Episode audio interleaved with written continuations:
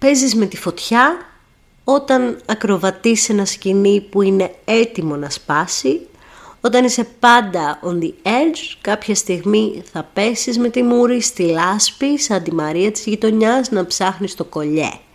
Αυτό λοιπόν έπαθε ο οίκος Βαλενσιάγκα και από τον πιο hot οίκο του 2021 κατέληξε να γίνει απαγορευτικός. Να μην μπορείς σαν άλλη καριμπράτσο να κυκλοφορήσεις τη city toad σου με καμάρι και πρέπει να την κρύβεις στο υπόγειο αν δεν την έχεις σκίσει με ψαλίδι. Πάμε λοιπόν να δούμε τι έγινε και κατέντησε ο οίκος Balenciaga έτσι χάλι. Γεια σας βρε παιδιά, γεια σας. Εγώ είμαι η Αλεξία Λεστρέιντς. Για όσους δεν με ξέρετε είμαι το νόθο παιδί της Φραν Λίμποβιτς και της Κριστίνας Λαμπύρη. Είμαι μία μίξη αυτών των δύο η σειρά Fashionology έχει ξεκινήσει από το YouTube, όπου έχω καλύψει κάποιους βασικούς σχεδιαστές και οίκους, την ε, πορεία του οίκου στα χρόνια κτλ. κτλ. Και θα συνεχιστεί σε ηχητικά documentaries και έτσι βιντεάκια επίσης, τις μέρες που δεν βαριέμαι να βάφομαι θα υπάρχει και οπτικό υλικό. Αλλά για να υπάρχει μια δικλίδα ασφαλείας για τις μέρες που νιώθω σαπατημένο σκουλίκι, θα γίνονται ηχητικά για να μπορώ να τα κάνω με πιτζάμες. Αυτή είμαι. Πάμε λοιπόν να ξεκινήσουμε με το χρονικό. Κατά τη διάρκεια λοιπόν του Paris Fashion Week, το Παρισάκι όσο αφορά στη μόδα είναι ό,τι πιο hot και εκεί γίνονται τα μεγαλύτερα πράγματα παγκοσμίως κάθε χρονιά. Στο Παρισάκι λοιπόν Κατά τη διάρκεια του Fashion Week, στις 16 Νοέμβρη λανσάρεται η καινούργια καμπάνια της Άνοιξης Καλοκαίρι 22-23 του οίκου Balenciaga. Μαζί με τις τσάντες και τα παπούτσια που είναι το κέντρο της προσοχής των καταναλωτών και του target group αυτού του οίκου, υπάρχει και ένα ξεχωριστό department στην Balenciaga. Συγχωρήστε με για τα αγγλικά, ξέρετε πάρα πολύ καλά ότι τα μισά τα λέω στα αγγλικά, μένω πάρα πολλά χρόνια στο Λονδίνο, έχω καταντήσει σαν την καλομήρα, το γνωρίζω. Κάντε λίγο υπομονή, σιγά σιγά θα το φτιάξω. Ε, μαζί με αυτές τις καμπάνιες, τα ready to wear, τα παπούτσια και τις τσάντες, έχουμε και το Balenciaga Gift Shop. Το Balenciaga Gift Shop λοιπόν είναι ένα, μια υποκατηγορία πραγμάτων που έχει ο οίκος, ε, στον οποίο πουλάει πράγματα για το σπίτι, πουλάει κεριά, πράγματα για τα πέτ σου, μικρά σκατολοίδια, που σε κάνουν να νιώθεις ότι μπορείς να κάνεις ε, μία αγορά σε αυτό το brand και ότι δεν είσαι τελείως φτωχός. Γιατί οι τσάντες είναι απλησίαστες, οπότε κάποιος που μπορεί να έχει 60-70 ευρώ να δώσει θα πάρει ένα μπρελό και το σκύλο του. Αν με ρωτάς, είναι εντελώς ηλίθιο να χαλάς τα λεφτά σου σε τέτοιες μαλακίες, γιατί δεν έχουν καμία σχέση με την ιστορία του οίκου, δεν έχουν και καμία αξία μεταπόλησης. Είναι γενικά ένα πάρα, πάρα πολύ, μια πολύ κακή επένδυση για την τουλάπα σου κάτι τόσο μικρό.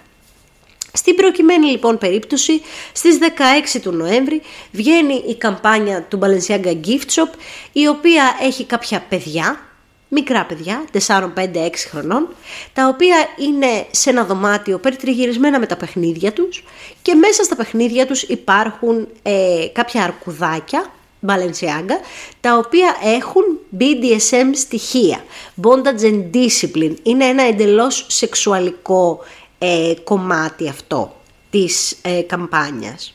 Όπως καταλαβαίνετε, το να βάζεις παιδιά να διαφημίζουν κάτι που είναι έστω και κοντά στο σεξ είναι τουλάχιστον συχαμένο. Τις πρώτες 7 μέρες που έγινε η καμπάνια και βγήκε έξω, ξεκίνησε με απλά post ότι κοιτάξτε τι μαλακία έκανε η Μπαλενσιάγκα. Προφανώς και ήταν απεχθές το θέαμα, ας πούμε, να βλέπεις παιδιά να κρατάνε αυτά τα αρκουδάκια. Για να είμαι ειλικρινής, απόλυτα ειλικρινής μαζί σας, αν αυτά τα αρκουδάκια είχαν ως στόχο τους μεγάλους και τα κρατούσαν ενήλικες, εγώ μπορεί και να αγόραζα ένα. Μου άρεσαν πάρα πολύ αισθητικά ως αρκουδάκια που τα κάναμε σεξι, αλλά το γεγονός ότι ενεπλάκησαν παιδιά στη φωτογράφηση ήταν απαράδεκτο. Και δεν μπορώ να καταλάβω πώς από μια τόσο μεγάλη εταιρεία, για την οποία θα αναφερθούμε αργότερα, ε, πέρασε από τόσα μάτια και ένας άνθρωπος δεν το σκέφτηκε. Αυτό λοιπόν που πιστεύω ότι έγινε είναι ότι μια χαρά το σκέφτηκε, απλά θεώρησε ότι μπορεί να κάνει get away with it που λέμε και εδώ στο χωριό, μπορεί απλά να τη γλιτώσει, μπορεί να περάσει ως άλλη μια κεντρική μαλακία που σκέφτηκε ο Ντεμνά. Οι ασκοί του αιώλου άνοιξαν και όσο περισσότερο ε, τα post δημιουργήθηκαν και άρχισε ο κόσμος να ψάχνει και ειδικά με το TikTok τώρα, οι TikTokers ελισίαξαν να ψάξουν να βρουν και άλλα πράγματα, να ξεψαχνίσουν όλο το brand, βρίσκουν άλλη μια καμπάνια που υποστηρίζει τις αρχικές τους κατηγορίες για την εκμετάλλευση των παιδιών, στην οποία υπήρχε μια γυναίκα σε ένα γραφείο με απλωμένες τις ποδάρες που ξεκινάνε από τη Δευτέρα και τελειώνουν την Παρασκευή το απόγευμα και είχε διάφορα πεταμένα χαρτιά στο γραφείο της γύρω και αισθανόταν fabulous στην τοποθεσία γραφείο. Ένα από αυτά τα χαρτιά λοιπόν ήτανε, και ήταν πολύ ξεκάθαρο στη φωτογράφηση, φαινόταν, ήταν μια απόφαση του ανώτατου δικαστηρίου της Αμερικής που αφορούσε σε ε, νομοθεσία κατά της παιδικής πορνογραφίας στην Αμερική. Όταν λοιπόν το είδαν αυτό, ξεκινάει το σκάνδαλο να φουσκώνει περισσότερο, αρχίζει και λέει ο κόσμος ότι όλο το brand ε, υποστηρίζει την παιδική πορνογραφία κτλ. κτλ. Στις πρώτες 7 μέρες ακριβώς η καμπάνια αποσύρεται και το Instagram του Balenciaga σβήνεται. Μιλάμε για πάρα πολλά εκατομμύρια followers και τεράστια μηντιακή ζημιά για τον Νίκο Balenciaga. Σπέβδει προφανώς να κατηγορηθεί πρώτος πρώτος ο φωτογράφος. Εγώ σε αυτή τη φάση νομίζω ότι ο φωτογράφος δεν έχει την απόλυτη ευθύνη και θα σας εξηγήσω γιατί. Ο φωτογράφος μας, ο οποίος λέγεται Gabriel Galbert, μπορείτε να τον γκουγκλάρετε, είναι ένας documentary φωτογράφος, ο οποίος σε μεγάλο κομμάτι της καριέρας του κάνει document παιδιά τα οποία έχουν μια αλληλεπίδραση με τα παιχνίδια τους, στις φωτογραφίες τους, στο ίδιο ακριβώς ύφος με την φωτογράφηση την Balenciaga. Ε, δεν έχουν μια αλληλεπίδραση, ψέματα είπα. Απλά έχουν απλωμένα τα παιχνίδια τους στο πάτωμα και έχει να κάνει με τη σύνδεση λοιπόν που έχουν τα παιδιά με τα παιχνίδια τους ανάλογα σε ποια ταξική κατηγορία ανήκουν οι γονείς τους, ανάλογα στο που μεγάλωσαν, ανάλογα με την ηλικία τους κτλ. Η συλλογή λέγεται My Toys, μπορείτε να το γκουγκλάρετε και να δείτε ότι ο άνθρωπος έχει κάνει συνεργασίες με το National Geographic. Είναι ένας πολύ καλός φωτογράφος με πάρα πολύ καλές πραγαμινέ και feedback από τους γονείς που έχουν δουλέψει με τόσα παιδιά. Και ο ίδιος υποστήριξε ότι στο συμβόλαιό του το εμπορικό, σε μια εμπορική φωτογράφηση, έχει το δικαίωμα να αλλάξει τις πόζες και την τοποθέτηση των παιχνιδιών στο χώρο, όμως δεν είχε κανένα λόγο στο τι υλικό θα φωτογραφιζόταν και στο ακριβώς αντικείμενο της διαφήμισης. Για να κάνουμε τώρα το συνήγορο του διαβόλου, θα πούμε ότι όταν βλέπεις κάτι τέτοιο να γίνεται μπροστά σου και να είναι έτοιμο να σκάσει και να έχει τεράστιο αντίκτυπο στην καριέρα σου, Μπορείς απλά να ανοίξεις το στοματάκι σου και να πεις παιδιά αυτό που κάνουμε είναι μια κλάπα και εγώ δεν βάζω το όνομά μου κάτω από κάτι τέτοιο. Ήταν, θα ήταν μια απόλυτα φυσιολογική δήλωση να κάνεις και θα είχε και ο οίκος απόδειξη πριν κάνουν τη μαλακία ότι αυτό που πάνε να κάνουν είναι καταστροφικό. Στις 25 του Νοέμβρη, 11 ημέρες μετά, αντί ο οίκος να κάνει ουσιαστικά κάτι για την εν λόγω φωτογράφηση καμπάνια με τα αρκουδάκια, αποφασίζει να κάνει μήνυση στην εταιρεία, στην εταιρεία North Six, η οποία είχε αναλάβει τη φωτογράφηση του υποσκανδάλου. Τη φωτογράφηση λοιπόν με την κυρία που είναι στο γραφείο που σας είπα με τα δεντωμένα πόδια και έχει αυτό το δικαστικό έγγραφο μέσα στο γραφείο της. Κάνουν λοιπόν μήνυση σε αυτή την εταιρεία η οποία είναι οι άνθρωποι Digital Agency και μπορώ να σας πω με τα βεβαιότητος ότι σε καμία περίπτωση δεν έχει την ευθύνη. 25 εκατομμύρια του ζήτησαν γι' αυτό. Να σας πω λίγο τώρα από τη μεριά μου γιατί θεωρώ και γιατί είμαι σχεδόν σίγουρη ότι ε, δεν έχουν ευθύνη. Όπως σας είπα, εγώ ασχολούμαι με το marketing, με καμπάνιες και τέτοια πράγματα, οπότε έχω κάποια ελαφρά γνώση του θέματος και πώς πάνε τα fashion house ε, approvals όταν λοιπόν μια καμπάνια γίνεται και φωτογραφίζεται, είναι λίγο σαν το GNTM που βλέπετε, που παίρνουν δύο ολόιδιες φωτογραφίες και τις κοιτάνε σαν καθυστερημένοι 48 ώρες, να δούνε σε ποια φωτογραφία η βλεφαρίδα είναι πιο πλούσια, σε ποια φωτογραφία το φως έχει πέσει και τη χτυπάει λίγο στη ρητίδα και σε τι και πώς και διότι.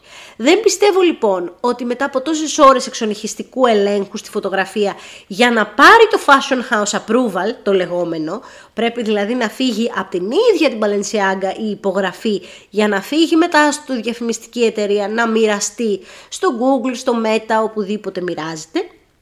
Αποκλείεται λοιπόν να μην το είχαν δει. Εάν δεν το είχαν δει, αποκλείεται επίσης ένα χρόνο που είναι έξω αυτή η φωτογράφηση και παραπάνω μη σας πω, κάποιος conspiracy theorist να τον πεις, πες τον όπως θες, κάποιος να μην το είχε δει. Είμαι σχεδόν σίγουρη ότι αυτό ήταν ακόμα ένα πράγμα που θεώρησαν ότι μπορούν να ξεφύγουν από αυτό χωρίς απλά να τους ζητήσει κανένας τα ρέστα. Αυτό λοιπόν έγινε 11 μέρες μετά. Εγώ θα πω με μία φράση απλή του λαού, του κόλου τα 9 μέρα. Αυτό. Όλο το μπικουτί και όλο το πατυρντή έγινε στη μάχη των ρόλερ μεταξύ influencers. Οι influencers και ειδικά, ειδικά, ειδικά οι tiktokers αποφάσισαν ότι μπορούν να πάρουν προβολή μέσω του Cancel Balenciaga, βγήκε φυσικά και hashtag, οπότε ξεκίνησαν να κάνουν διάφορου τύπου μαλακίες, όπως να καταστρέφουν τα ήδη αγορασμένα πράγματα που έχουν. Το οποίο όχι μόνο είναι κακό για το περιβάλλον που ξέρετε ότι εγώ λίγο έτσι έχω ένα θεματάκι με το να καταστρέφουμε πράγματα που είναι ε, χρηστικά, αλλά επίσης αγαπώ πάρα πάρα πολύ τον Οίκο στην αρχή του. Την ιστορία του και πώς έφτασε μέχρι εδώ. Ακόμα και πράγματα που έχει κάνει ο Ντεμνά μου αρέσουν πάρα πολύ. Ο καλλιτεχνικός διευθυντής, ο οποίος ευθύνεται για αυτή την κατσιβελιά.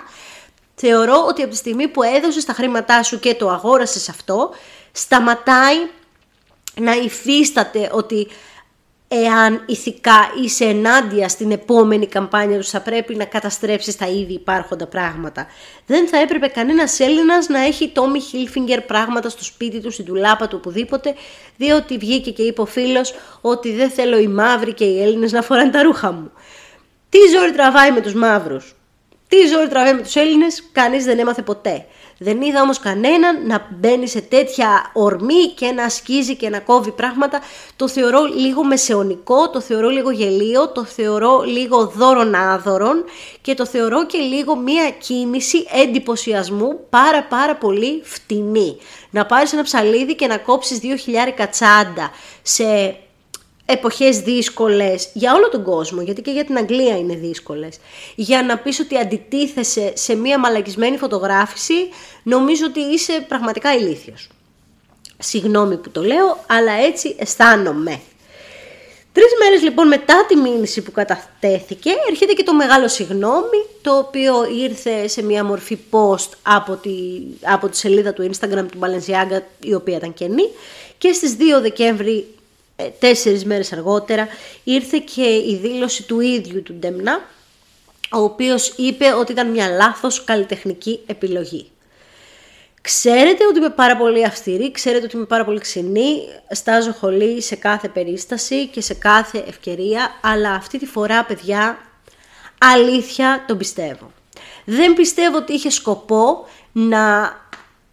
Δεν πιστεύω ότι η καμπάνια αυτή κάθε αυτού είχε σκοπό να προμοτάρει την παιδική πορνογραφία ή να προμοτάρει την εκμετάλλευση των παιδιών εμπορικά, θεωρώ ότι είναι μια από αυτές τις πατσαβουριασμένες χαζές ιδέες του Ντεμνά που πάντα θέλει να είναι πρωτοπόρος στη μαλακία.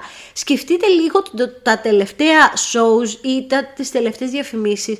Ήταν η Balenciaga είναι αυτή που βγάλανε την τσάντα την Ikea που είχε 3.000, τη σακούλα τη μαύρη σκουπιδιών, που κάναν fashion show μες στη λάσπη με μια τρομακτική κυρία θέλει πάρα πολύ να σοκάρει, θέλει πάρα πολύ καλλιτεχνικά να είναι eccentric και πάνω σε αυτή την προσπάθεια το έκαψε. Γιατί είναι πάρα πολύ δύσκολο να βγάζεις καλλιτεχνικά έτσι πράγματα όλη την ώρα και έπεσε στην ίδια του την παγίδα. Θεωρώ, θα μου πεις ο δρόμος προς την κόλαση είναι στρωμένος με καλές προθέσεις. Προφανώς. Συμφωνώ απόλυτα ότι είναι κατάπτυστο, ότι έπρεπε να κατέβει, ότι έπρεπε να πούμε ότι δεν έγινε ποτέ, να θαυτεί, να μην το δει κανένα παιδάκι ever στη ζωούλα του, προφανώς, αλλά δεν θεωρώ ότι έγινε σκόπιμα και ότι υπάρχει ένα ολόκληρο κύκλωμα παιδεραστίας και παιδικής πορνογραφίας πίσω από την Balenciaga και στην προκειμένη περίπτωση την Gering. Και θα μιλήσουμε και λίγο για την Gering. Ένας από τους λόγους που πιστεύω ότι δεν άξιζε τον κόπο που κάψαν τις τσάντες τους και τα παπούτσια τους είναι η Gucci. Η Gucci ανήκει στον ίδιο όμιλο με την Balenciaga. Gucci, Balenciaga, Bottega Veneta, μου διαφεύγουν άλλες. Gucci, Balenciaga, Bottega Veneta, Alexander McQueen, όλα αυτά ανήκουν στον όμιλο της Kering. Το 2019 υπήρχε το αντίστοιχο hashtag Cancel Gucci, όταν η Gucci έκανε μία μπλούζα ζιβάγκο μαύρη. Το ζιβάγκο ερχόταν στο ύψος της μύτης, να το κάνετε και λίγο εικόνα όσοι το ακούτε σε podcast, και είχε ένα κόψιμο γύρω από τα χείλη, το οποίο περιβαλλόταν από ένα μεγάλο κόκκινο χείλος το οποίο για κάποιους ανθρώπους ήταν πάρα πολύ προσβλητικό, θεωρώντας ότι κάνει black face η Gucci. Κατήργησε την μπλούζα, ζήτησε δημόσια συγγνώμη και είμαστε τώρα 20, 21, 22, σχεδόν 23, 3,5 χρόνια ας πούμε μετά που δεν το θυμάται κανένας και η Gucci είναι πιο relevant από ποτέ. Τι θα είχε συμβεί αν καίγαμε όλα μας τα Gucci, γυαλιά, τα σπάγαμε στη μέση του δρόμου κτλ. Τίποτα, απλώς θα πηγαίναμε να αγοράσουμε άλλα Gucci σήμερα. Το ίδιο πιστεύω ακριβώς ότι θα γίνει και με την Balenciaga. Πάρα πολλά πολλοί άνθρωποι κυρίως influencers, έσπευσαν να κατηγορήσουν την Kim Kardashian για σιωπή. Κυρίως από την πρώτη μέρα. Αυτό ήταν κάτι που πραγματικά μου έκανε εντύπωση, ότι την πρώτη μέρα που έγινε η καμπάνια ε, υπήρχαν άνθρωποι που ήταν πού είναι η Kim, γιατί η Kim δεν μιλάει, τι θα γίνει με τη σιωπή της Kim; Πιστεύω ότι η Kim Kardashian είναι τόσο πλούσια και ατάλλαντη που οτιδήποτε και να γίνει που να μπορεί έστω και να την ακουμπήσει στο ελάχιστο αν ας πούμε το ταμπον που φορούσε κατηγορούντουσαν για ε, τι να σου πω ότι το βαμβάκι το μαζεύουν σκλάβοι στην Αφρική πάλι θα κατηγορούσαν την Kim Kardashian που δεν μιλάει. Δεν πρόκαμε η δόλια, να ξεκινήσουμε από εκεί, αλλά και με το που πρόκαμε υπάρχουν μεγάλα τεράστια συμβόλαια και NDAs agreements τα οποία έχουν υπογραφεί με την Kim, την ομάδα της. Υπάρχει ένα τεράστιο, η Kim γενικά είναι πάρα πολύ καλά καλυμμένη νομικά από 450 μεριές σε όλες τις, τις συνεργασίες, ακόμα και στο ποιος μπαίνει στο σπίτι της, αν έχετε ακουστά. Εγώ τυχαίως το έχω ακουστά, διότι δεν την παρακολουθώ αυτή την οικογένεια, τη βαριέμαι σαν το θάνατο αλλά ξέρω ότι έχουν πάρα πάρα πολλά ε, νομικά χαρτιά και νομικές διαδικασίες που τους προστατεύει από κάποιες, ε, κάποια ατοπήματα σαν της Balenciaga, ας πούμε, στο να μην μιλήσουν γρήγορα, στο να συμβουλευτούν πάντα την ομάδα τους κτλ. Οπότε βγήκε και έκανε ένα post ότι θα μιλήσω με την ομάδα τους πρώτα για να ξεκαθαρίσω τι θα γίνει και θα κάνω μία έπανα... κάτσε να βρω τώρα τη λέξη reevaluate στα ελληνικά επαναυπολογισμό, επα, επανα, θα ξανασκεφτώ τη σχέση μου με την Παλενσιάγκα, μας είπε η φίλη Εννοείται ότι τη χέσανε, γιατί αυτό δεν ήταν μια ξεκάθαρη απάντηση χώμα και σκατά και κάτουρα στον τάφο της Μπαλενσιάγκα, γιατί αυτό ήθελαν να ακούσουν οι διψασμένοι αυτοί οι influencers, οι διψασμένοι αυτοί οι έφηβοι που αγόραζαν τα Μπαλενσιάγκα με τον κόπο και τον υδρότα των μπαμπάδων τους, αλλά δεν έχει σημασία ήθελαν να ακούσουν «Κατουρίστε τον τάφο του Κριστομπάλ». Ε, βγήκε μετά η Κιμ και είπε ότι ως μητέρα τεσσάρων παιδιών θεωρώ απαράδεκτη αυτή την καμπάνια και μπλα μπλα μπλα μπλα και έτσι βγήκε και λίγο λάδι το κιμάκι και τώρα δεν έγινε και τίποτα βρε παιδί μου. Αυτό ήταν το χρονικό της καμπάνιας μας. Αυτά συνέβησαν. Φυσικά και έχουν ζητηθεί μεγάλες συγνώμες και όλα αυτά, αλλά τώρα, ξέρεις, είναι λίγο του κόλλου τα εννιάμερα. Θέλω όμως λίγο να είμαστε λίγο ειλικρινείς και να καθίσουμε λίγο να σκεφτούμε, να μην είμαστε τούλα, υποκριτούλα και να δούμε πραγματικά αν έχουμε θυμώσει τόσο πολύ όσο λέμε με τον Balenciaga όλο σαν brand και σαν οίκο και σαν προϊόντα ή αν έχουμε θυμώσει με την, στην πραγματικότητα με μία φωτογράφηση. Δεν θέλω να πω ότι εγώ είμαι ένας άλλος άνθρωπος καλύτερος και μπλα μπλα μπλα. Απλώς έχω το θάρρος της γνώμης μου και ό,τι λέω πάντα ξέρετε ότι επιμένω μέχρι να ψοφήσω, είμαι τέτοια σκάτω εγωίστρια και ξεροκέφαλη.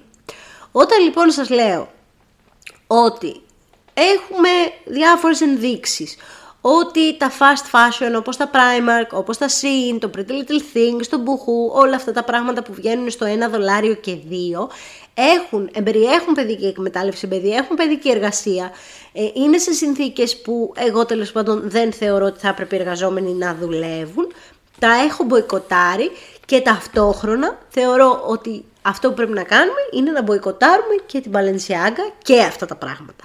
Δεν θέλω να βλέπω ανθρώπους που σκίζουν τα μπαλενσιάγκα τους στη μέση του δρόμου, αλλά παίρνουν με το τσουβάλι τα μπουχού. Αυτό με τρελαίνει, το θεωρώ πάρα πολύ υποκριτικό. Δεν είναι το what about them, είναι πιο πολύ το όλο concept του όταν κοιτάμε την επόμενή μας αγορά να αγοράζουμε πράγματα πιο υπεύθυνα. Είτε αυτά είναι luxury, να πάμε σε ένα brand που δεν έχει ακουστεί κάτι τρομακτικό για αυτούς και εγώ συνήθως προτιμώ και ένα brand που δεν είναι σε κάποια μεγάλη αλυσίδα και σε κάποιο μεγάλο όμιλο. Και ό,τι αφορά ρούχα fast fashion, επίσης υπάρχουν πιο οικονομικές ε, επιλογές που μπορούμε να ψωνίζουμε, πιο ethically.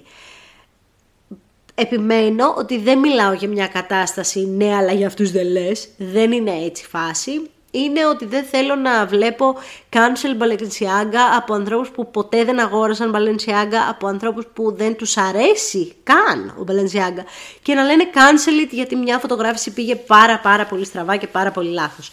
Δεν είπα να τους συγχωρήσουμε, αλλά θέλω να θυμάστε ότι ο οίκος είναι έξω από το δεν ξέρω κι εγώ πότε, και θα είναι για πάρα πάρα πολλά χρόνια είτε ο Ντεμνά κάνει κακές αποφάσεις είτε παίρνει καλές κάποια στιγμή ο Ντεμνά θα φύγει και θα μείνουμε πάλι με τον Νίκο Μπαλενσιάγκα καθαρό και ωραίο όπως τον είχαμε.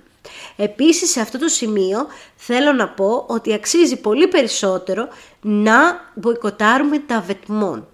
Αν κάποιος έχει τα χρήματα και αγοράζει βετμόν, βέτεμέντς όπως τα λέμε στην Ελλάδα, το ίδιο spelling είχα κάνει και στο βίντεο με την Balenciaga, είναι το main source of income, είναι η βασική του πηγή εσόδων του Ντεμνά, η δική του η εταιρεία. Και εκεί πέφτει η ευθύνη, εκεί θα πρέπει να μποϊκοτάρουμε. Ή ολόκληρη την Gering να μην αγοράζουμε και Gucci, να μην αγοράζουμε και ο McQueen, ο καθένας να μποϊκοτάρει ό,τι θέλει. Εγώ πιστεύω ότι αυτό του χρόνου δυστυχώς θα έχει ξεχαστεί.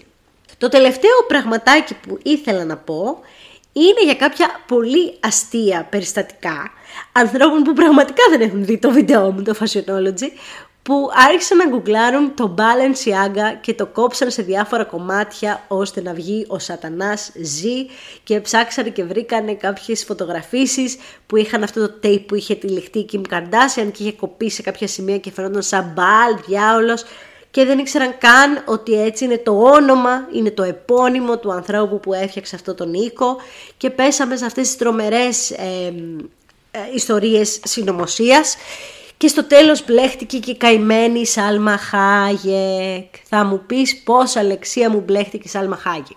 Η Σάλμα είναι παντρεμένη με το CEO της Caring και μαζί έχουν διάφορες ε, γκαλερία ανά τον κόσμο στις οποίες εκθέτουν διάφορα έργα τέχνης. Σε κάποια από αυτά τα έργα τέχνης, οι άνθρωποι που άρχισαν να ψάχνουν τις καμπάνιες είδαν ότι υπάρχουν και κάποια σιαμαία παιδιά, δύσμορφα, πιο πολύ έτσι τρομακτική τέχνη που αφορά τα παιδιά. Τίποτα σεξουαλικό, τρομακτικό, έχει σημασία. Εγώ θα πω, για άλλη μια φορά, θα επιμείνω και θα χτυπάω τον κόλο μου κάτω, η τέχνη δεν μπορεί να λογοκριθεί. Αν εγώ θέλω να απεικονίσω ένα παιδί με ανοιγμένο το κεφάλι στη μέση και να χύνονται τα μυαλά στο πάτωμα για να δώσω τη φρίκη του πολέμου, το οποίο δεν έχει εμπορικό χαρακτήρα και επιμένω, είναι καλλιτεχνικό, ο σκοπός του είναι να περάσει κάποιο μήνυμα και να εκτίθεται σε μουσεία ή να αγοραστεί από κάποιον ως έργο τέχνης και όχι για εμπορική χρήση, τότε δεν μπορεί να σου πει κανένας κουβέντα. Ακόμα και αν είχες βάλει ένα παιδάκι να κρατάει ένα BDSM αρκουδάκι για να δηλώσεις την απέχθειά σου προς την ε, σεξουαλική εκμετάλλευση των παιδιών, αν αυτό ήταν σε ένα μουσείο και όχι σε εμπορική διαφήμιση, πάλι θα πέρναγε. Γιατί η τέχνη είναι άλλο πράγμα από το εμπόριο. Και δεν θα πρέπει να βλέπουμε την τέχνη και να ψάχνουμε από κάτω τι βρώμικο καλύπτει και τι επισκιάζει και να κοιτάμε τη μεγάλη εικόνα. Αυτά είχα να πω εγώ. Χαίρομαι πάρα πολύ που ήσασταν μαζί μου όλη αυτή την ώρα, τα 25 λεπτουλάκια. Την επόμενη εβδομάδα θα έρθουμε με κάτι πολύ διαφορετικό και έναν πάρα πολύ ενδιαφέροντα καλεσμένο, τον οποίο θα ήθελα πάρα πολύ να γνωρίσετε. Σας φιλώ πάρα πολύ γλυκά στα μούτρα. Γεια σας!